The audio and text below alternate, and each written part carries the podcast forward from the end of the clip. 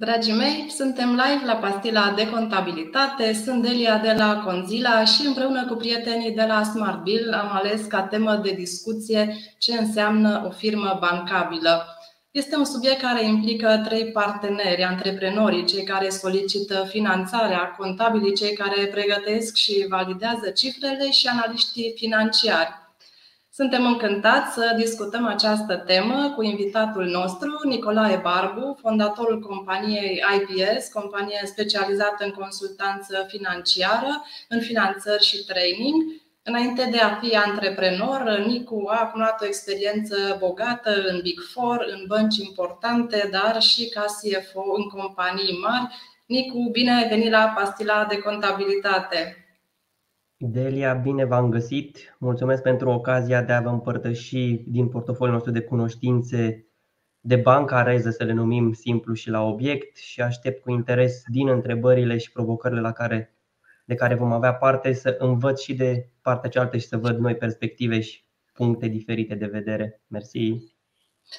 Dragi prieteni, așteptăm întrebările voastre. Nu uitați că puteți să vă abonați pentru a primi notificări cu privire la următoarele ediții ale pastilei de contabilitate. Veți găsi linkul disponibil în secțiunea de comentarii pe pagina de Facebook a SmartBill. De asemenea, așteptăm în cadrul acestui live, așteptăm întrebările, comentariile voastre. Ne puteți urmări pe YouTube ne puteți urmări pe pagina de Facebook a Smartbill sau Conzila și puteți adresa întrebările direct în secțiunea de comentarii sau dacă doriți în mod anonim veți găsi un link disponibil în primul comentariu pe pagina de Facebook. Și acum să trecem la finanțarea companiilor în România. Nicu, ce ar trebui să știm atunci când solicităm o finanțare bancară? Mai precis, ce analizează băncile, la ce se uită în vederea acordării unei credit, unei companii din România? În regulă, mersi Delia de întrebare. O rog pe colega, pe colega să mă ajute eventual cu slide-ul cu eventualea lor activare, deci ca și subiect este ce înseamnă o firmă bancabilă și abordez prima întrebare a Deliei la ce se uită o bancă în momentul în care evaluează o companie în vederea oferirii unei finanțări. Uh, se uită la o paletă destul de largă de informații și cele mai importante 24 de puncte am încercat să le sintetizez și să le prezint, să vi le prezint aici. Unul dintre cele mai importante lucruri este sau sunt oamenii și antreprenorii din spatele afacerii. Tocmai de aceea la, printre primele puncte la care se uită sunt informațiile publice, reputaționale, atât legate de companie, cât și de acționarii sau executivii acesteia, cât și partea de prestație pe care aceștia o au la întâlnirea preliminară ce se derulează cu banca.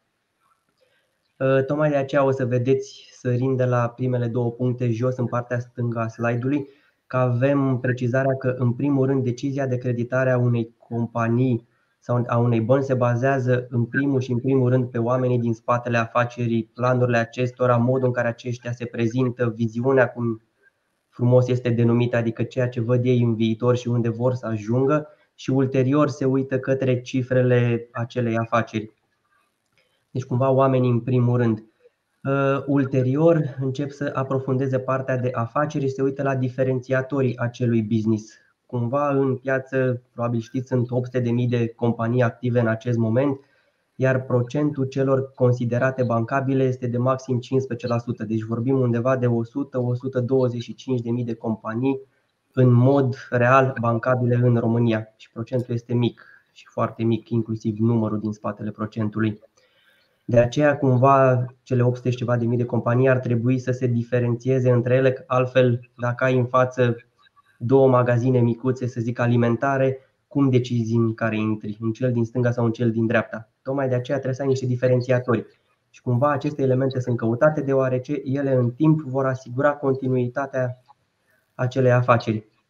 Un alt element la care se uită sunt KO-urile. Acesta este un element venit din box. Acolo se primește un KO și sunt repere de date financiare în general sau genul de informații pe care le găsești în mod public din aceste informații îți poți da seama destul de simplu și destul de rapid dacă o companie, dacă unei companii merită să îi aloci timpul pentru aprofundarea unei eventuale finanțări. Și aici aș foarte pe scurt două cheiori destul de clare. Dacă o companie 2-3 ani consecutiv a avut pierderi, este unul dintre ticurile negative pe care le bifează sub uh, sigla de cheiori. Un alt tic negativ, uh, dacă cumva firma, chiar dacă a avut pierderi, ea este susținută, de exemplu, de acționari și are capitaluri mari sau pe istoric a avut totuși profit, ea poate să rămână pe niște capitaluri pozitive, capitalurile fiind ele în joc a acționarilor. Dacă și acele capitaluri sunt negative, deja ai al doilea tic negativ, adică cu minus, în această hartă a analizei pe care banca o face. Contează vechimea afacerii, o să găsiți în piață soluții de finanțare și pentru companii de câteva luni înființate, cu cerința de a avea două, trei luni consecutive de venituri, deci de cifre de afaceri. Dar cu cât o companie este mai stabilă, mai înrădăcinată în piață, cu atât este un avantaj suplimentar. Aici aș mai veni iarăși cu un procent. În România, cel mult două din cinci companii mai sunt încă active la, în al cincilea an din momentul în care sunt înființate. Deci rata de stingere pe parcurs este mare și foarte mare. Tot așa ca un procent îmi plac, sau procent îmi plac datele din spatele afacerilor, Deși sunt 800.000 de companii active, în România anual se înființează peste 100.000 de companii, deci rata de regenerare este de undeva de 1 pe 8, adică vreo 12,5%. Imaginați-vă cât de puțin cresc ca și număr de, crește numărul de companii în condițiile în care rata de înființare e atât de mare, dar totuși nu multe supraviețuiesc. Și în acest context, care ar fi o vechime acceptabilă pentru bancă? Cum spuneam și mai devreme, în funcție de finanțator și că aici aș vorbi nu doar de bancă, că încercăm cumva să abordăm toate soluțiile de finanțare. Sunt anumite IFN-uri afiliate băncilor sau independente de către bănci. Vechimea nu ține de numărul de luni de la înființare, ține de numărul de luni minim de venituri, de cifre de afaceri și undeva la 2-3 luni de zile poți încerca sau spera să-ți găsești soluții de finanțare. Nu ieftine, trebuie punctat acest lucru, dar există. Deci de la câteva luni de zile este minimul contrasperat la finanțare, undeva să zic că ești o companie statornică, stabilă sau nu neapărat acest criteriu, dar cumva văzută bine de către bănci, este două sau trei bilanțuri depuse cel puțin. Că o să vedeți la partea de analiză dacă abordăm și acest punct. În momentul în care o bancă se uită la istoricul financiar sau facem un pic de preview al punctelor ce urmează, te compară pe ultimii trei ani financiari, ultimele două balanțe închise, ultime două bilanțuri închise și eventual o balanță intermediară. Mersi, Delia. Mulțumesc. În regulă, ce mai avem? Ă, deci piața principală de activitate a companiei, cea din care își generează principala, principalele venituri, care de mult în România nu corespunde cu caenul principal. Tocmai de aceea, la întâlnirea aceea de la punctul numărul 2, banca va încerca să afle în realitate ce faceți, nu, ce, nu care vă este caenul principal, ca ce acel care îl găsești și public. Uh, ce mai contează sunt obiectele secundare de activitate, deoarece tentația în România este de a te duce pe cel puțin 2, 3, 4, 5 linii de business și e cumva o provocare aceasta. La ce mai ajungi la parte de rating sau de notă? Orice companie, în momentul în care este analizată de către bancă, la fel ca un elev la școală să facă o paralelă, că suntem în perioada de școală, primește o notă. Obiectivul acestei note sau rating este foarte simplu când dai pe masă tu ca bancher două solicitări de finanțare de la două firme diferite care au un standing financiar la fel de bun, un coș de garanții la fel de bun, din domenii care sunt pe cele ok pentru tine ca și bancă, să poți cumva, dacă ești obligat să alegi între una sau cealaltă, să poți diferenția pe baza a ceva. Acel rating te ajută, îți dă o sugestie. Apropo, nu este obligatoriu dacă ai două finanțări pe masă, pe principiu una da, una ba. Am încercat cumva să explic aici logica ratingului. În regulă, ce avem un alt, la ce se mai uită, un termen destul de la modă este, sunt ESG-urile, adică Environmental, Social and Governance, tradus în Românie, în română, sunt termenii de mediu, cei social și cei de guvernanță corporativă, cumva unul dintre principalele puncte la care se uită aici, la ESG-uri, sunt cele de a nu avea un one-man show într-o companie, care din păcate se întâmplă în majoritatea IMM-urilor. Cumva acolo poți să mai treci peste aspect, acest aspect, dar în momentul în care compania îți crește, one man show nu mai poate funcționa.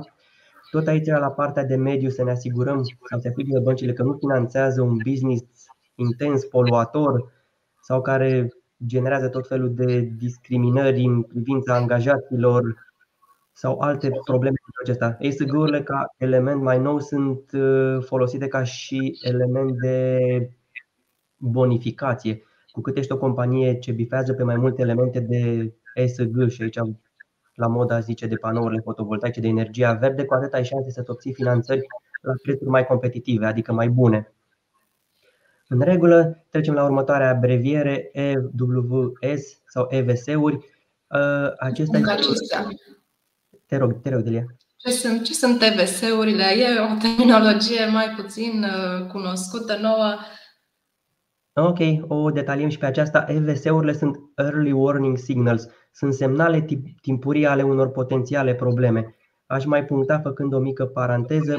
Meseria de banchier înseamnă în primul rând a căuta eventuale riscuri sau probleme ce pot apărea în viitor și să încerci să le controlezi cât de bine stă în puterea ta sau să le limitezi, că nu le poți controla tu, să le limitezi sau să le administrezi împreună cu clientul tău. Dacă găsești elemente pozitive, diferențiator la o firmă, te bucuri, dar îi treci cumva în secundar. Obiectivul tău principal, again, ca banchier, este să găsești aceste potențiale riscuri viitoare și să le administrezi sau să încerci să le administrezi împreună cu clientul. Aceste VS-uri în general le găsești la clienții care sunt deja acreditați care și îi găsești în interiorul băncii tale. De exemplu, dacă aveți rulajul printr-o singură bancă, adică tot ceea ce încasați se derulează printr-o singură bancă și la un moment dat dispar rulajele, este un trigger de EVS. Asta înseamnă că ceva s-a întâmplat compania. Fie v-ați mutat rulajele într-o altă parte, fie v-a venit o poprire, fie cumva activitatea s-a stopat cu totul. Un alt element de EVS pot să fie popririle de la ANAF că tot este ANAF-ul cu un foarte mare apetit de a colecta bani la buget și nu prea se mai așteaptă cele 90 de zile cum erau pe istoric pentru a trimite poprirea. La cele 30 și ceva de zile, mai ales la în localitățile micuțe, probabil ați observat la clienții noastre cât de rapid le vin popririle. Acestea sunt două exemple de vs pe care o companie poate pușca și care ele declanșează cumva nevoia de a discuta ca să înțelegi ce se întâmplă cu clientul. Deci nu automat te duci peste el și îl cauți prin toate sediile pe care le are. În regulă, alt element la care se uită este concurența.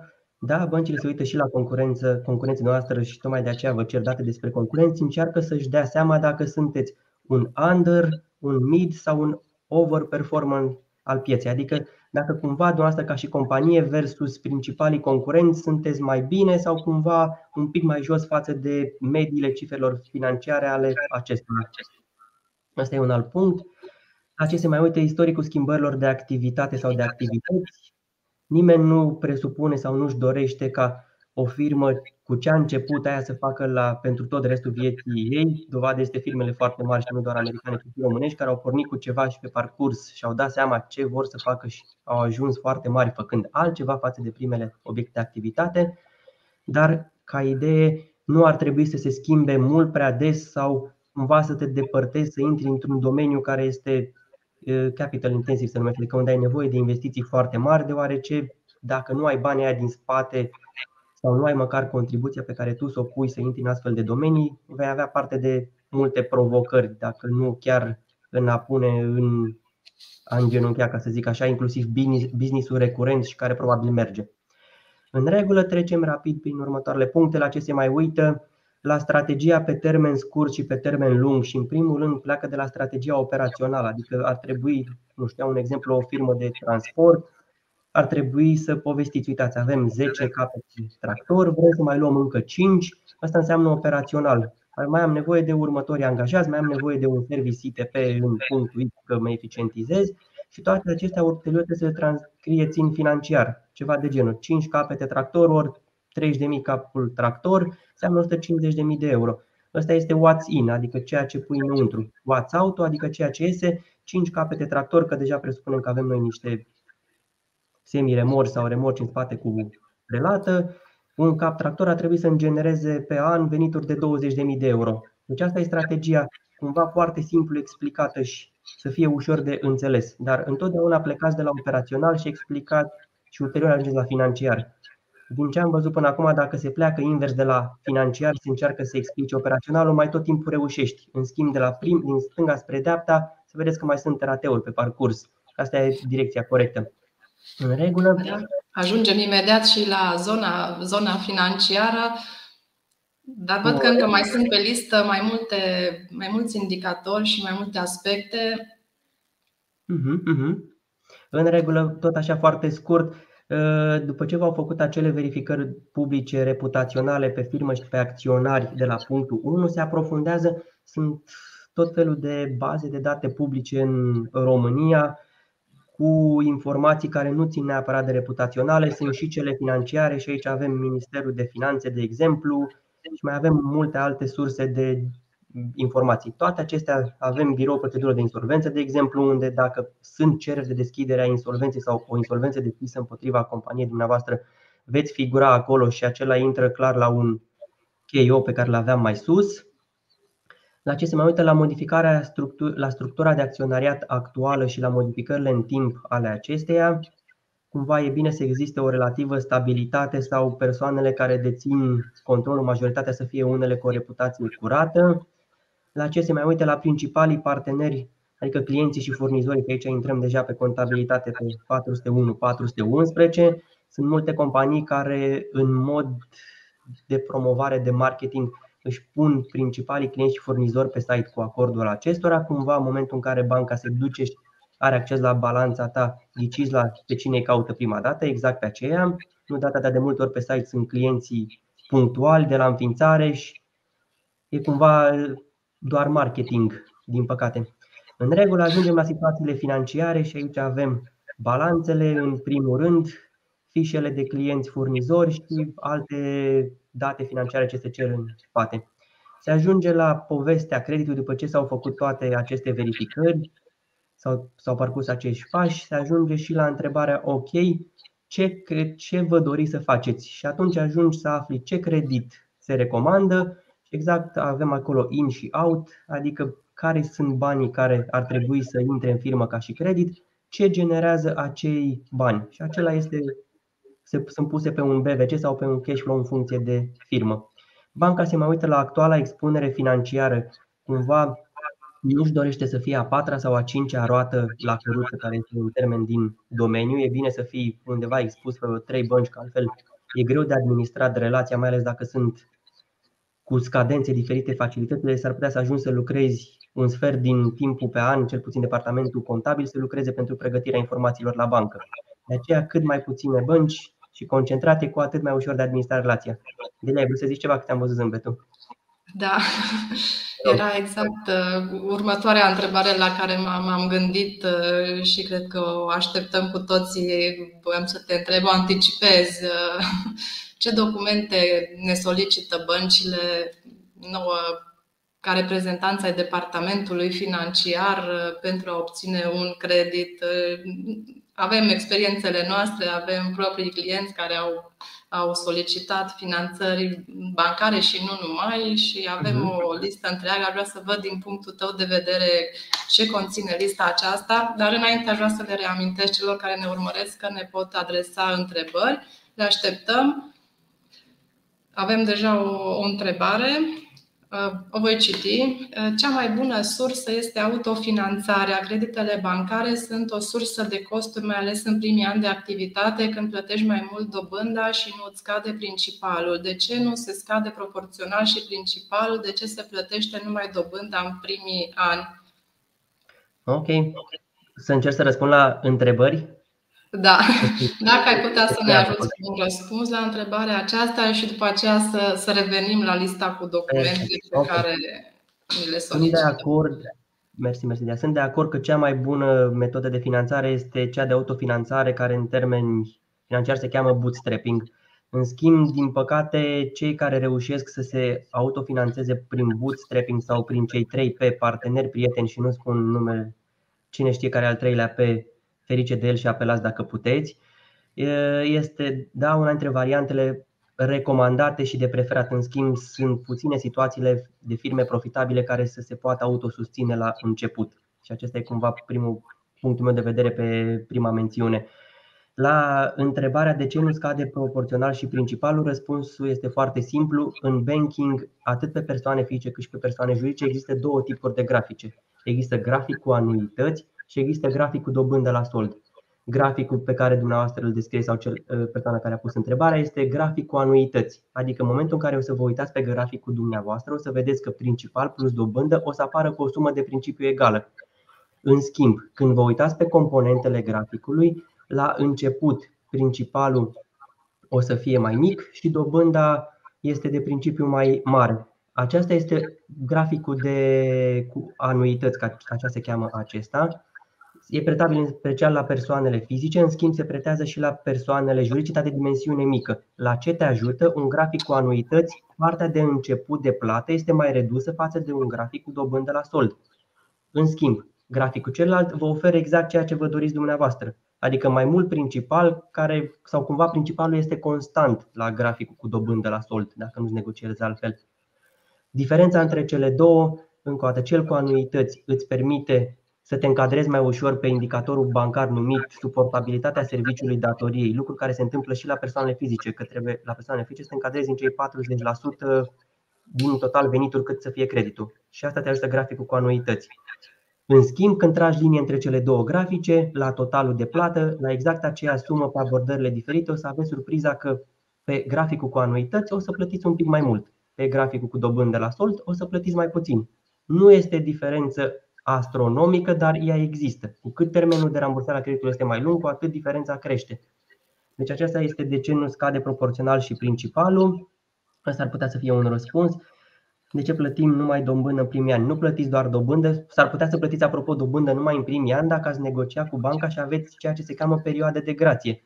Proiectele de investiții, în mod normal și natural, ar trebui să aibă în funcție de tipul de credit o perioadă de grație de 6, 9, 12, 18 luni, din punctul de vedere mai mult de 2 ani de zile. Logica acestei perioade de grație este că orice investiție, în momentul în care ați întors cheia și produce bani, ea se acoperă singură și atunci sunteți obligați să o susțineți din alte venituri sau din alte linii de business. Dacă primiți această perioadă de grație, ea vă ajută să plătiți doar parte de dobândă, iar principal îl rambursați doar în momentul în care și, și acea investiție individuală se autosusține. Mulțumim, Nicu. Și acum revenim la partea cu documentele. Este o parte care ne ne afectează pe noi, cei din domeniul contabil? Ce ne solicită băncile? În regulă. Aș putea să răspund dacă îmi dați din nou acces la prezentare, că este anticipativă abordarea și ne mutăm la punctul numărul, la întrebarea numărul 2. Principalele documente le avem sintetizate și cumva sper să nu vă găsiți prea des în poza aceea centrală de pe acest slide. Uh, hotărârea AGA cumva nu ține de dumneavoastră, dar acestea sunt documentele care se cer în analiza unui credit. Deci hotărârea AGA și sper că apropo nu țin de persoanele care fac uh, suportul contabil din spate, ar trebui să-și facă compania. Este o cerere de deschidere de cont care tot așa ar trebui completată de către companie și aceasta validează punctele de KIC și AML. Trecând de abrevieri înseamnă cunoașteți clientul și uh, procedurile de antispălare bani, AML, sunt niște proceduri obligatorii. Cine a completat vreodată această cerere a văzut că are minim 10, undeva între 20 de pagini ca și întindere și ajută băncile să-și să ia primul contact și să valideze că sunt ok clienții. Ajungem la cererea de credit care aceasta mă aștept să fie completată de către ă, cei activi pe parte de contabilitate și în funcție de bănci are de la, de la finanțator să vorbim în termenul extins, are de la o pagină până undeva la 10 pagini. Asta vorbim de documentul blank, deci fără nimic completat din partea noastră și apropo și eu le completez pe servicii care le ofer. Mă pun în pielea clientului și ofer servicii la turnkey, deci vă vorbesc din propria experiență pe ceea ce se întâmplă. Cererea de credit, factorii calitativi. Aici este în general o pagină, un document în care se întreabă educația persoanelor din spate, managementul, ce fel de educație a avut, de câți ani sunt stabil pe respectiva poziție. Acești factori calitativ ajută la acel rating. Mai avem în cazul anumitor finanțatori declarațiile SG. Aici bifează sau cumva undeva până în 5 pagini. Pe norocul nostru sau altceva ce completează este că sunt multe bife ca la testele grilă și aici declari sau încerci să, să identifici sau să validezi în realitate că nu, nu puști pe vreun criteriu de risc de mediu social sau de guvernanță corporativă. Se mai cere declarația de piață sau concurenți și am povestit mai devreme pentru ce anume se folosește informația și aici este destul de simplu această declarație, identifici eventual cu numele, cuiul, că în România poți avea companii cu nume identice în județe diferite și atunci dai de alte distracții și cumva ți se mai cere să sintetizezi foarte scurt care e plusul tău față de ceilalți. Dilea, din nou zâmbetul însemna că vrei să întrebi ceva? Menționai de, de declarațiile acestea că de obicei se completează mare parte de către antreprenor, dar în fond de multe ori se completează în departamentul contabil. I know. Yes. Cumva v-am zis și eu le fac, eu inclusiv hotărârea AGA cumva pe cerințele băncilor o fac, eu o trimit clientului, antreprenorului, el o validează și mai departe ajunge la bancă. În regulă, ce mai avem? Lista de litigii Deși aceste litigi se pot aduna destul de simplu de pe portal JUS, deci din surse publice, cumva se cer informații suplimentare, că portal JUS, din păcate, nu poți identifica companiile în mod unic. Acolo este după numele companiilor și, again, cum spuneam mai devreme, același nume identic poți să-l ai pe firme ce sunt în județe diferite. În regulă, cum spuneam, lista de litigi poți să mai ai suma litigiului, șansele estimate de a pierde acel litigiu, care e varianta de backup, să vorbim un pic de contabilicească, dacă ai făcut cumva provizion pentru suma respectivă, că iarăși este un element de interes pentru bancă. În regulă, ce mai avem? Planul de afaceri.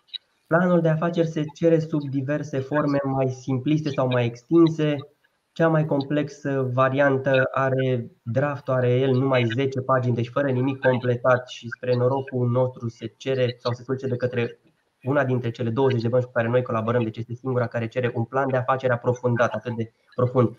Dar altfel, oricine vă va cere ceea ce povesteam mai devreme când am avut exemplu acela cu camioanele. Acela este un plan de afaceri verbalizat, dar va fi nevoie de el și băgat într-un Excel sau pus într-un Word. În regulă, ce mai avem acum? Intrăm la partea efectivă unde este intens de lucru pentru cei care asist, furnizăm informații băncilor. Se cer se cere grupul cu rulajele și cu soldurile acestuia și ajungem la ceea ce se cheamă macheta financiară, ceea ce este mâncătorul de timp cel mai intens în, în completarea unui dosar de criterii din punctul meu de vedere, este un Excel în unde se cer principalii 10 clienți, de când se colaborează cu ei, ce, cum, cum încasezi, de când este, uh, care este vechimea relației, pe te pe furnizori, se cer aceleași informații pe invers pe aceste două categorii, deci clienți și furnizori, mai departe se cere spargeți-ne top 10 clienți, după aceea puneți-le pe vechimile de scadență cu intervale de 30 de zile. Ajungi la parte de ANAF, ajungi tot în același Excel, spargeți-ne, vă rog, creditele, leasing-uri, linii de credit, credite pe termen scurt. Spargeți, vă rog, cât este de plată în următoarele 12 luni de la balanță, adică termenul scurt. Ce mai este? Mai este partea aceasta de litigi. Dacă nu s-a cerut separat, se cere în această machetă financiară. Sunt, este o fișă separată în acest Excel numită conturi ghidușe. Eu așa le numesc, unde avem 461, 542, 531, în care 462, 473, 471 în contabilicească vorbind, în care de obicei, din păcate, găsim sume mari și în mod normal n-ar trebui să fie acele sume mari pe, pe aceste conturi ale companii. Punctual și nerecurent este ok să aveți, pentru că este ca în viața oricui, avem și mici neprevăzute, niște vârfuri de situații de nerecurență, dar altfel n-ar trebui să avem sumele pe acele conturi. Mai avem BVC-ul sau cash și eventual cererea de evaluare externă de, pentru eventuale garanții. Cam acestea sunt documentele. Mai jos le avem cumva și sintetizate și un pic extinse. De ce am pus cele două centralizări de, de deschid? Deoarece aș dori să puntez că ce declarați cu, într-un, în acest fișier, o să vedeți că se pot verifica încrucișat cu ceea ce declarați tot dumneavoastră în același fișier și ce, mai, ce este și mai interesant este că o parte din aceste declarații se pot verifica pe baza unor informații publice. Uite, putem să luăm foarte pe scurt acea centralizare, surse informații publice, avem CRC-ul, este cumva pe la mijloc, care este centrala riscurilor de credite. Este un, o bază de date ținută de către BNR, el este, el este administratorul bazei de date. Datele, aceste informații se trimit lunar de către toți creditorii din România, însemnând bănci și IFN-uri și acolo se vor centraliza la sfârșitul fiecarei luni toate creditele companiei dumneavoastră și leasingurile cât timp, cât timp sunt peste o anumită sumă, nu știu dacă este 30 sau 40 de mii, deci suma e relativ joasă. Și acolo se poate vedea dacă pe creditele respective ați avut restructurări, deci cumva dacă firma a avut dificultate, se poate vedea dacă aveți restanțe la sfârșitul fiecărei luni pe o finanțare. Se pot vedea, uite, că povesteam de green, de câteva luni, se pot vedea dacă creditul pe care sau finanțarea care îl aveți ca poziție individuală este sub un proiect green, cel ce ține de taxonomie.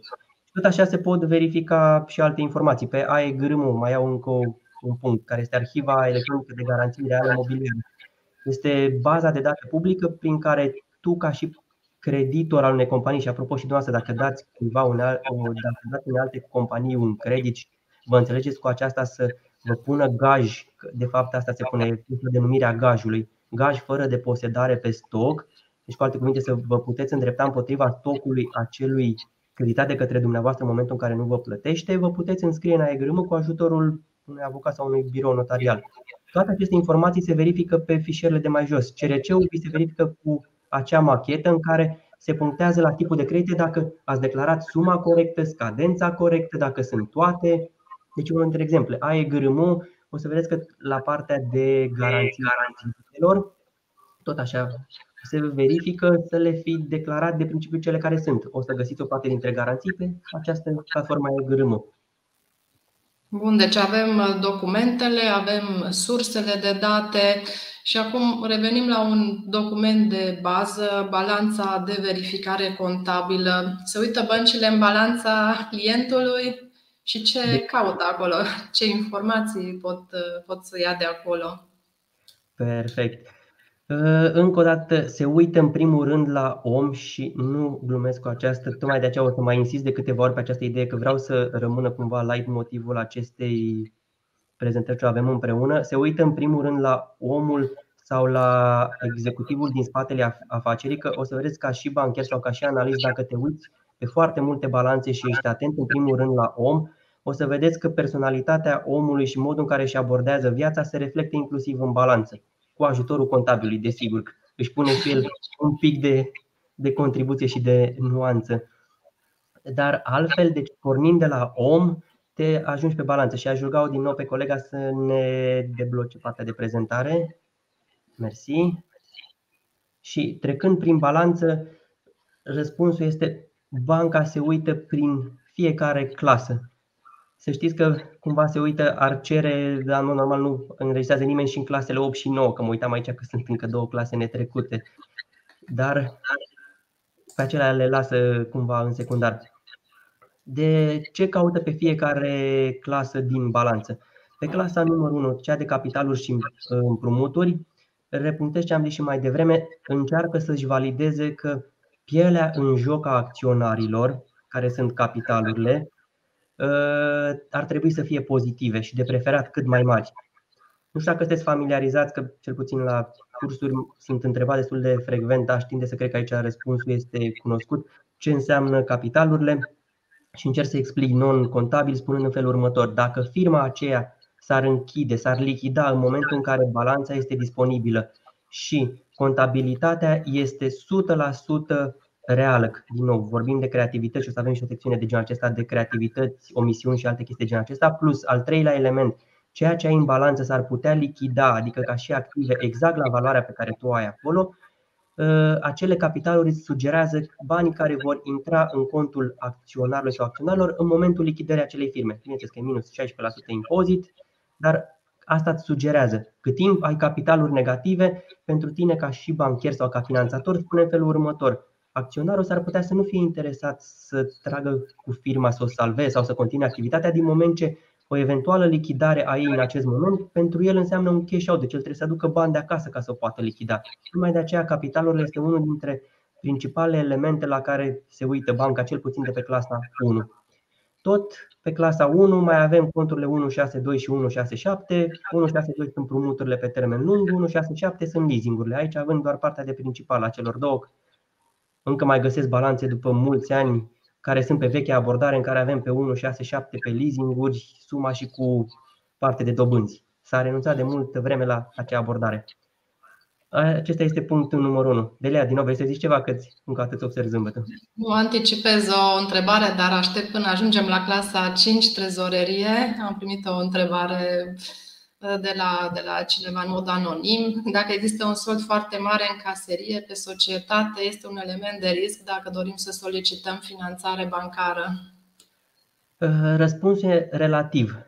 Sold foarte mare pe caserie bancară, uitați un test pe care eu îl fac ca să-mi dau seama dacă cumva este prea mare sau dacă e prea mic. Luați cifra medie de afaceri pe o zi, adică vedeți dacă aveți o balanță la luna iunie, cifra de afaceri contul 701, 709 împărțiți la cât vin, la 180 de zile și o să aveți cifra de afaceri pe o zi.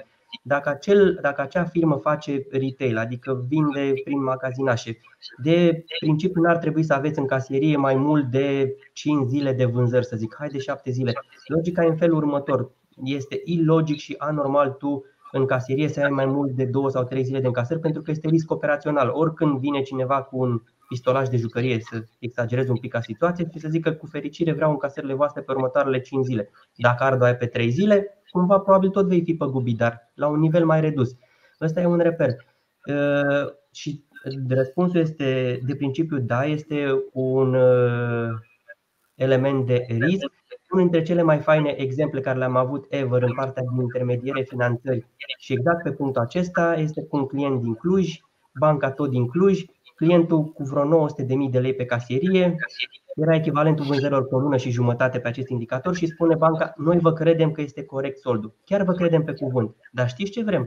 Aveți patru magazine, cu un taxi, foarte simplu, vă duceți la fiecare magazin seara, luați bănuția din casierie, vă întoarceți, îi puneți în contul pe care îl aveți deschis la noi, dimineața vi luați înapoi. Noi doar vrem să vedem că suma aia care e în caserie se transpune și o găsim în realitate și în contul nostru bancar. Și clientul s-a uitat la mine, m-am uitat la el, i-am zis la început, vedeți că aveți asta prea mare, reglați îl distribuiți pe dividende, că în realitate acela este contul pe caserie foarte mare, se amână fiscalizarea. No, și clientul acela a pușcat pe acest test foarte simplu și creativ al băncii. O întrebare tot pe clasa 5, am sărit puțin, am sărit puțin rândul. Ne întreabă cineva pe Facebook, Office Fis Conserv, dacă avem un sold mare în 542, este tot așa un indicator de risc, un element de risc? Răspunsul este da. 531, 542, 461, 471, 473 și lista poate continua. Acestea sunt conturile folosite în mod frecvent excesiv și chiar abuziv de către profesioniștii din domeniul contabil pentru a cumva amâna în timp cei 5% care anul acesta statul speră să-i primească de la acționar sub formă de dividende? Răspunsul este da. Mulțumim. Și dacă au, cu plăcere, Delia, recomandarea este să-și regleze soldurile, că reglarea anul acesta până în 31 decembrie înseamnă 5%, reglarea începând cu 1 ianuarie 2023 înseamnă 8% a acelui sold. Atât este impozitul pe dividende. Da, așa este. Acum să revenim la, la lista de conturi, fiindcă în fiecare clasă cred că există niște conturi vedetă care se analizează în mod special. Corect, corect. Delia, eventual până intrăm, că mai avem o întrebare de ce trebuie depus bilanțul să o abordăm și pe aceea sau Sigur, sigur. De ce trebuie să fie depus bilanțul ca să primesc un credit? De ce are nevoie banca de recipisă? În regulă, de ce trebuie să depuneți bilanțul? Deoarece balanțele nu sunt documente publice și ever nu vor fi. Asta înseamnă că ele au, din punct de vedere al credibilității, cel mult o credibilitate medie. În schimb, bilanțul este un document parțial public cumva nu-l accesezi cu totul, chiar dacă îți dorești ca informații. Deci eu dacă vreau ca terț să văd bilanțul în alte companii, parțial din acesta îl pot vedea. Dacă am noroc să fie firmalizate pe bursă, chiar văd și una și alta, dar vorbim de cazurile uzuale sau cele mai frecvente. Deci e nevoie de un document cumva depus sub semnătura atât a contabilului cât și al clientului și depus și la ANAF, care cumva sugerează o asumabilitate, dacă există acest termen, de peste 100%. Tocmai de aceea se cere bilanț. De ce se mai cere, dacă întrebați de ce se cere un bilanț, răspunsul este cumva că majoritatea băncilor vor să vadă că firma aceea are cel puțin un an de activitate. Probabil ea nu va avea un an 100%, că dacă te înființezi în decembrie tot îți depui bilanț, dar vor să vadă că a trecut de principiu de primul an de funcționare. Și aici cumva să știți că cam 20% dintre firme se pierd în primul an de la înființare, adică nu mai termină anul respectiv active. Răspunsul la a doua întrebare, de ce are nevoie banca de recipită? Pentru a valida că acel document de principiu a și fost depus. Cumva ele vin să însoțească. E o abordare cumva care să meargă cap-coadă, deși pozițiile în mare de pe bilanț, PDF-ul inteligent să numim așa al ANAF-ului, se pot valida și cu pozițiile publice disponibile pe site-ul ANAF sau pe diverse platforme cu acces gratuit, dar cumva ai nevoie de că recipisa este o componentă a bilanțului și probabil ați văzut că vi se cere bilanț, balanță, recipisă, deci pachetul cu cele trei documente, nu doar acestea. În regulă, cuplă. Hai să vedem la, la clasa 2 și 3, clasele 2 și 3, conturile de, de active imobilizate și respectiv stocuri și aici putem găsi uh-huh. conturi cu probleme. Uh, pe fiecare clasă poți găsi conturi cu provocări, eu nu le-aș numi cu probleme, că nu prea sună bine comercial. Pe clasa numărul 2, dacă aveți curiozitatea la ce se uită băncile, în primul rând se uită să aveți un sold final al clasei cât mai mare.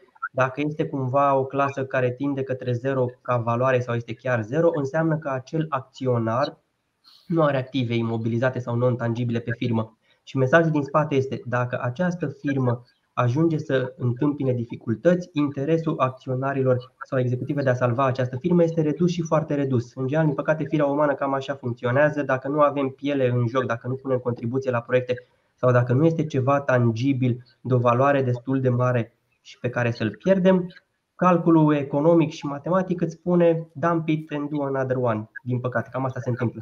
Deci e bine să aveți active și, încă o dată, valoare cât mai mare. Tocmai de am zis soldul contului, deci este sold debitor minus sold creditor sau în termen contabil este valoarea netă contabilă, că poți avea alea, 5, alea 10 capete tractoare de, din exemplu anterior, dar dacă ele sunt integral amortizate, sugerează că sunt la sfârșitul vieții lor și deja încep să apară reparații și alte distracții, plus nevoia de reînnoire a parcului. Deci la asta se uită să existe niște active cumva pe care, sau active care să determine acționarul să încerce să salveze compania în caz de dificultăți. Tot în același timp, unul dintre principalele motive pentru care banca se uită la clasa numărul 2 este ca în reclama aceea de pe vremuri cu halatul, halatul este garanțiile și este unul dintre temele principale ale discuțiilor cu banca. Banca își dorește garanții deși își dorește garanția având o logică foarte simplă în spate, o bancă niciodată într-o afacere nu va avea controlul pe care îl are acționarul, administratorul sau executivii. Cu alte cuvinte, de, sunt de acord să devină parteneri, de multe ori introducând în companie mai mulți bani decât au băgat efectiv acționarii. Deci o să vedeți frecvente situații în care împrumuturile de la bănci depășesc cu 3-4 ori nivelul sau de 3 sau de 4 ori nivelul capitalurilor proprii. Acela este, acela este pielea în joc acționară. Și în moment ce tu faci acest leverage, că se cheamă această creditare, deci creditezi multiplu față de pielea în joc acționarului, e normal să vrei niște elemente de control și cauți garanții. Și aici poți găsi mașini, echipamente, terenuri și alte elemente care intră în clasa numărul 2. Deci asta ar fi clasa numărul 2. La clasa numărul 3 avem stocuri și producția în curs și aici avem tot posibile garanții. Stocurile sunt unele dintre cele mai comune garanții ce se accesează în general în cazul creditelor de capital de lucru și nu a celor de investiții. Dar în același timp, ce, pot, ce poate sugera clasa numărul 3? O destinație de blocare a disponibilităților. Stocurile, cel puțin dacă faci comerț, este una dintre este unul dintre principalele puncte bilanțiere unde ajungi să-ți blochezi banii. Dacă nu faci cine știe ce sisteme de dropshipping sau eficientizări cu livrare direct din stocul furnizorului. Deci aceasta este clasa numărul 3. Ce putem vedea că uh, povesteam de probleme sau ce găsește banca pe ele, am încercat să explic cum le vede sau ce caută banca, dar dacă e să ne uităm la problemele din spatele celor două clase, la clasa numărul 3, de exemplu, putem să avem neajustări a valorii stocurilor cu valoarea lor reală de piață. De exemplu, suntem un restaurant, unde în mod normal și natural avem perisabilități, dar noi nu avem nicio treabă în a le recunoaște, a face provizioane pentru genul acela de abordări. La clasa numărul 2 putem să avem niște active imobilizate, le-am cumpărat la o valoare, avem noroc să crească piața imobiliară, aici vorbim de terenuri, ne ducem în sus cu valorile lor actualizate, dar ghiciți ce, orice poate come up, must come down, deci orice urcă din când în când mai și coboară, iar în momentul în care îți faci reevaluarea și îți dai seama că noua valoare este sub valoarea precedentă, ar trebui să spui pe contul de profit și pierdere acel minus și implicit ar trebui să dai jos sau să faci cumva o ajustare de valoare și pentru imobilizări. Lucrurile acestea se omit să se facă, pentru că încerci să rămâi cu o poză cât mai bună în speranța de revenire și de a avea acces ușor la finanțări.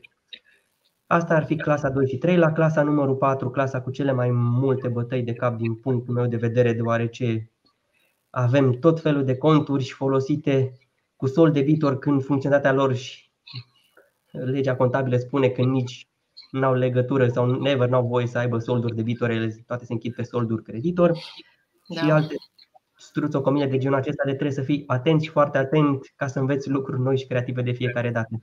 Ce avem, și aici avem posibile garanții și aici avem contul 411 care alături de stocuri la credite de capital de lucru iarăși intră în categoria principalelor garanții. Ce se mai caută sau ce mai caută banca pe contul pe clasa numărul 4? Vrea să vadă alături de ea și alături de acționari cine altcineva mai susține business-ul. Și aici avem clienții prin avansurile care le acordă. Deci avem 419. Avem salariații prin contul 421. Da, inclusiv salariații susțin un business. Dacă ne uităm pe un cash flow, o întindere de a salariilor la plată, deci cumva amâni un pic de contarea, nu e de dorit nici recomandat să facă așa ceva, dar este una dintre variante prin care tu ca și companie te poți finanța. Deci inclusiv prin salariați indirect. O altă variantă tot mai uzitată în ultima perioadă este cea de creditare pe seama statului. Datoriile care sunt exigibile, tu nu le plătești la timp. Dacă ai noroc să nu-ți vină poprirea, poți să te întinzi un pic. Dacă ești inspirat, eventual își cer o eșalonare simplificată și în, pe un termen de 12 luni cu 7,2% fără garanții și cu rate lunare de principiu egale sau cum îți dorești, poți foarte simplu să te finanțezi ca și alternativă la finanțarea bancară. Și cam asta este clasa 4. Ce probleme putem avea aici? Pe clienți. Ca orice companie, nu știu dacă există vreo companie atât de norocoasă, inclusiv restaurante, unde de principiu este banul jos, ochiul la ușă, deci cu servirea la cart. Mai sunt unii clienți ajutați și de faptul că au mâncat acolo și cu energie suplimentară fug și nu mai reușești, nu mai reușești să încasezi și atunci ai un 411 teoretic pe sold. Dacă chelnerii tăi nu sunt și ei rapizi de picior. În regulă, altfel, la 411, la 411, aici vreau să ajung, greu de crezut că nu veți găsi vreo companie care să aibă un minim de sold pe care îl consideră nerecuperabil, fie definitiv, fie este încă într-o procedură de insolvență la care ești înscris probabil ca și chirografar la masa credală. Asta e clasa 4. Clasa numărul 5, care trebuie să fie clasa bucuria cash-ului, cea de trezorerie, îți sugează și aceasta posibile garanții și aici avem cash-ul colateral. Foarte, foarte multe persoane și sau clienți de-ai mei întreabă dar de ce să pun bani jos ca să primesc credit? Răspunsul este că se face leverage sau nu reușești să-ți acoperi cu totul coșul de garanții pe care banca ți le Și atunci tu faci un mix, exact ca un buchet din mai multe culori, iar una dintre culorile cu care poți contribui este cea de cash colateral parțial. La ce se mai uite banca pe clasa numărul 5, 531 că povesteam de acesta, aici avem 542 că tot povesteam de el și mai avem 519 care sunt finanțările de capital de lucru. După tot la clasa 4, la Struțo Cămileș, le-am povestit și mai devreme, 471, 473, 461, 462, 455, ca să nu uităm acesta 475 care șomează 457, pardon, care șomează multă vreme. Deci cam asta ar fi balanța clasele 1-5. Clasele 6 și 7 lucrurile sunt mai simple. Cumva acolo te uiți, uh, fiind vorba de rulaje, este obligatoriu să te uiți comparativ și cu o balanță de preferat la o perioadă similară din anul precedent, să vezi o evoluție a cheltuielor și principalele cheltuieli pe care compania de principiu le are ca și business. La ce se uită banca? Un funcționar bancar, în momentul în care primește pe masă o balanță, primul lucru la care se uită este, trecând la o parte de acționar și de celelalte, se uită care este corul business-ului acelei afaceri. Adică ceea ce face ea, ce generează cele mai multe, cele mai mari venituri. Presupunem că este iarăși un restaurant. În momentul acela el își activează ceea ce se cheamă know-how profesional, adică se așteaptă să nu ai clienți pe balanță sau să ai un sol foarte mic pe clienți. Se așteaptă să ai totul stocuri de un nivel rezonabil pentru că dacă tu ești restaurant și nu lucrezi congelate, ar trebui să ai stocuri de materii prime, dar nu de valori mari. Ar trebui să ai principalele cheltuieli cele cu materiile prime. În secundar, eventual, caută să existe parte de chirii, că poate funcționezi în chirie. S-ar putea să ai 628 care sunt terții, că acest model de vin s-a resetat destul de tare din pandemie și avem platformele Taz și toate celelalte către care plătești comisiuni pe ceea ce îți livrează. Și, apropo, aceste colaborări cumva scurt-circuitează și modelul de business istoric, deoarece își generează creanțe. Tu îți încasezi la termen de peste o săptămână de la deci își activează know-how-ul profesional și așa verifică clasa 6 și astfel face și clasa 7. Nicu, există situații în care Antreprenorii cu ajutorul contabilului apelează la tehnici de îmbunătățire a situațiilor financiare, sate indicatorii mai bine pentru bancă. Acum o să te rog dacă poți să ne spui câteva din aceste tehnici, dar nu cu scopul de a învăța pe alții cum să facă, ci cum să nu facă și cât de ușor e, sau de greu pentru voi, ca analiști financiari, să descoperiți lucrurile acestea pe o, pe o balanță, pe o situație financiară. Ok. Mersi, Delia. Dacă se poate din nou PowerPoint-ul. Înainte aș răspunde cu o paranteză spunând că ă, partea de îmbunătățire a situației financiare cu ajutorul know-how-ului din partea departamentului contabil există și pe invers, adică de înrăutățirea situației financiare sau de deteriorare. Serios, și în momentul în care vrei să scoți unul dintre acționari din companie și vrei să o faci la un preț mai redus sau ai alte interese divergente celor de a arăta bine, cu ajutorul departamentului contabil, din păcate se pot face și lucruri de genul acesta provizoriu pe balanță și atunci ajungi să scoți pe celălalt acționar plătind mai puțin. Dar închizând paranteza și revenind la întrebarea ta, Uh, aș răspunde prima oară cât de greu sunt identificabile lista aceasta de creativități. Răspunsul este ușor și foarte ușor de identificat din punctul meu de vedere, deoarece, cum îl vedeți pe domnul acela cu două găletușe în mână, există contabilitatea și pe principiul lui Paciolo, care spune că orice debit are un credit. De multe ori am văzut cumva, hai să zic, partea din stânga, nici nu contează că e stânga sau dreapta, adică debitul sau creditul, debitul rezolvat, deci cumva mascat soldul care sărea în ochi, în schimb a uitat să uite și pe credit. Când te uitai pe partea cealaltă, observai abordarea creativă. Ă, de ce spun cu unele excepții se identifică ușor? Excepția aceea aș viza-o doar când vorbim de contul 711, producția în curs și ca și fost auditor și ca și fost bancher, în 9 din 10 cazuri, din păcate, cel puțin la volumele foarte mari, nu reușeam să validez simplu și pe metoda clasică dacă 711 este corect. Cumva prin 711 poți să amân pierderi mari și foarte mari.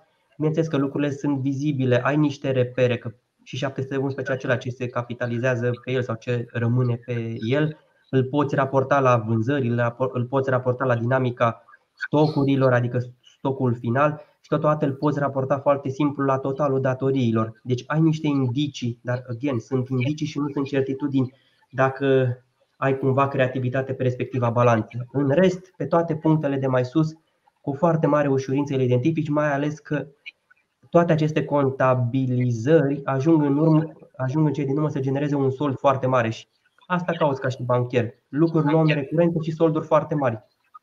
În regulă, again, ne învățând pe nimeni cum să dospească profitul, ca să cităm titlul slide-ului, avem cele mai frecvente vânzările la gri, ca să nu le numim chiar la negru, acoperite din punct de vedere al cash flow-urile prin conturile de împrumut asociat. Cum este fluxul de fapt sau cum se întâmplă în realitate? Tu achiziția de la furnizorul tău o faci real și pe bune, adică 4, ce faci, 371, 371 cu 400 la 401 și cu 426 în stânga, deci stocul și achiziția este reală. În schimb, mai departe, pardon, tu din firmă nu mai vinzi pe varianta clasică și normală cu 411 egal cu 707 și 4427. Omiți cu totul în mod intenționat, din păcate de cele mai multe ori să faci lucrul acesta. Deci tu în mod normal firma ta când te uiți și dacă nu știi de, de povestea din spate, tu o să vezi o firmă ce acumulează stocuri foarte, foarte mari și nu face venituri. Cumva ca tu să îți poți obține marfa mai departe de la furnizorul tău, trebuie să introduci banii înapoi în firmă, înapoi ca și circuit al banilor. Stocul nu va scădea, dar bași prin 4-5-5. Și așa ajungi să-ți crești foarte tare stocul care este. Nu mai este real de multă vreme, la fel cum nici 455 sau 462 nu mai este real. ANAF de multă vreme știa de existența acestei abordări colorate spre tente gri și negre și de mai mulți ani, dacă ați fost atenți când completați bilanțul, la notele, deci sub formularul 30, există poziție separată de cont de rând de cont 455. Obiect, logica e foarte simplă, în momentul în care ANAF-ul vrea să știe pe cine să ia prioritar la control, cu ajutorul PDF-ului inteligent pe care îl depuneți, apropo, mă întreba, întreba mai devreme de ce se depune bilanțul, răspunsul nu se depune doar pentru bancă, se depune și pentru, se depune și pentru ANAF. anaf pe baza procesării bazelor de date pe care le are, știe pe cine să ia prioritar la verificat și răspunsul este cei care au solduri de 455 marși și foarte mari. Și asta e o prima abordare.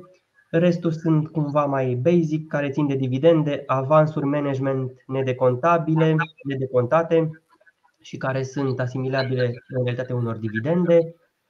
Ce mai avem? Neprovizionări pe stocuri sau pe clienți. Deci când știi că nu mai îți încasezi anumite facturi sau stocul tău este parțial deteriorat, fie fizic, fie moral, că nu este doar teorie ceea ce învățam în facultate cu deteriorarea, este reală situația, dar puțin își își reevaluează stocurile, deși ne obligă cel puțin anual principiile contabile la principiul de net realizable value, care este minimul dintre cost și prețul pe care tu îl poți obține în piață în acel moment la, pe valorificarea stocurilor, deci trăiască prețul istoric, cam toată lumea acolo este.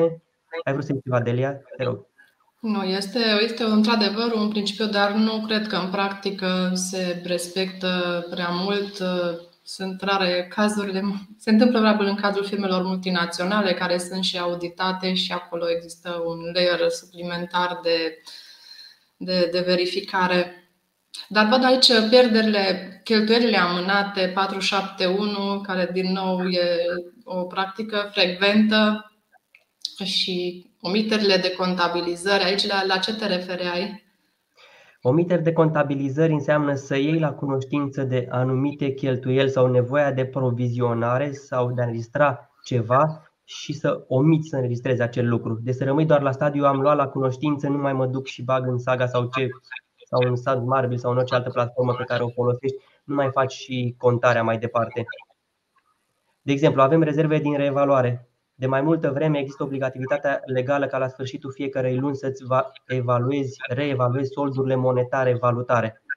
Și a trebuit să faci și contabilizarea acelei reevaluări. La cât de barca pe valuri este în ultimele luni cursul valutar atât pe leu, cât, atât pe euro cât și pe dolari, cât timp ai niște solduri mari, clienți, furnizori, bancă în valută, sau nu mai știi ce alte, solduri, alte solduri valutare, o să ai un 765 sau ar trebui să ai un 765 și 665 foarte mare și fluctuant, dacă soldurile sunt și de această natură. În schimb, multe balanțe am, am observat, deși erau soldurile în valută, deci am observat efectiv soldurile, am constatat că nu exista la sfârșitul fiecare nu nicio contare pe acele două conturi, pe 765 sau 665. Sau ele erau, dar erau foarte mici și proveneau exclusiv din închiderea soldurilor, deci nu se făcea și reevaluarea lor, deci unde era de contare. Ce mai avem? Penalizările de la ANAF, care cam întotdeauna se pun pe 6, 5, 8, 1 și acestea cumva se omita, se contabiliza când ei la cunoștință despre ele se pun sau se înregistrează doar în momentul în care efectiv le și plătești. Am văzut inclusiv varianta în care se stopează calculul de amortizare. Ce mai avem? Scăderi din, a, scădere din revalorile, din rezerve de reevaluare. E scenariul de mai devreme în care ai avut un teren cumpărat la 100 de lei, în timp el îți crește valoarea la 150 conform raportului, îți crește activul, îți crește clasa de rezerve din reevaluare, dar din cei 150 ajunge înapoi la 100, nimeni nu mai duce înapoi ăia 50 de lei și nu mai duce prin CPP. Am văzut inclusiv varianta creativă în care îi puneau pe rezerve cu minus. Deci în clasa de capitaluri aveam rezerve din revaluare cu minus, lucru care contabilicește nu este ok. E cheltuială în momentul în care am o situație de genul acesta. Mulțumim. Aș mai prelua două întrebări înainte să, să închidem. De ce nu există un interes din partea băncilor pentru finanțarea companiilor mici? Și o întrebare similară, de ce nu există un interes în finanțarea PFA-urilor? În regulă, la primul punct, cu finanțarea companiilor mici, de ce nu există un interes, cumva derivă din sugestiile de mai devreme. Sunt 125.000 de companii bancabile în România și peste 90-95% dintre acestea sunt IMM-uri. Cumva masa e destul de mare, tocmai de aceea cumva finanțarea IMM-urilor în România și nu doar România este una șablonizată. Așa că vă amintiți de filmul acela românesc în care la mare cineva trebuie să treacă printr-un șablon ca să câștige concursul de frumusețe. Cam așa plastic este și cu evaluarea companiilor micuțe.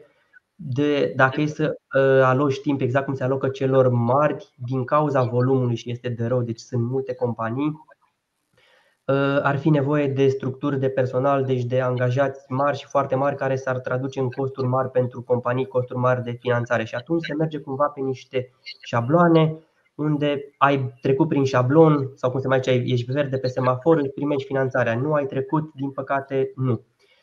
Uh, aș mai puncta încă o dată că multe dintre companiile micuțe, din păcate ați văzut, cam două din cinci rămân active în al cincilea an de funcționare și cam, cam ăsta e unul dintre principale motive. Plus, cu dificultate uh, găsești garanții, că deși băncile erau unul dintre punctele pe care cumva le-am sărit la început, băncile nu finanțează pe bază de garanții, cu mici excepții, deci nu fac nu-și doresc să fie pe principiu am garanția asta cât îmi dai credit pe ea, că nu așa se discută, dar dacă cumva ți-a dat credit, pe acele garanții banca nu-și dorește la finalul relației de colaborare sau pe parcurs să devină agenție imobiliară. Deci e ultimul lucru care orice bancă și-l dorește este să vă valorifice sau să vă vândă acele garanții.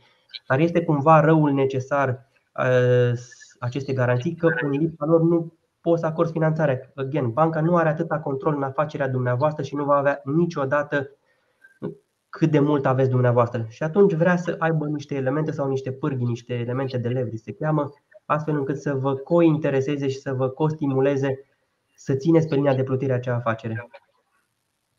Nicu, îți mulțumim, îți mulțumim pentru toate aceste răspunsuri și pentru prezența ta. Ai vrut să mai, să mai adaugi ceva? Dar legat de PFA-uri n-aș putea să mă exprim deoarece nu am tangență cu domeniul și nu-mi place să vorbesc de ce nu știu. În regulă. Mulțumim, îți mulțumim că ai fost azi alături de noi. Nici nu am epuizat lista de întrebări pe care o aveam. E un subiect vast. Am trecut prin toată contabilitatea. Îți mulțumim. Și eu. Dragi prieteni, ne revedem data viitoare. O zi minunată tuturor!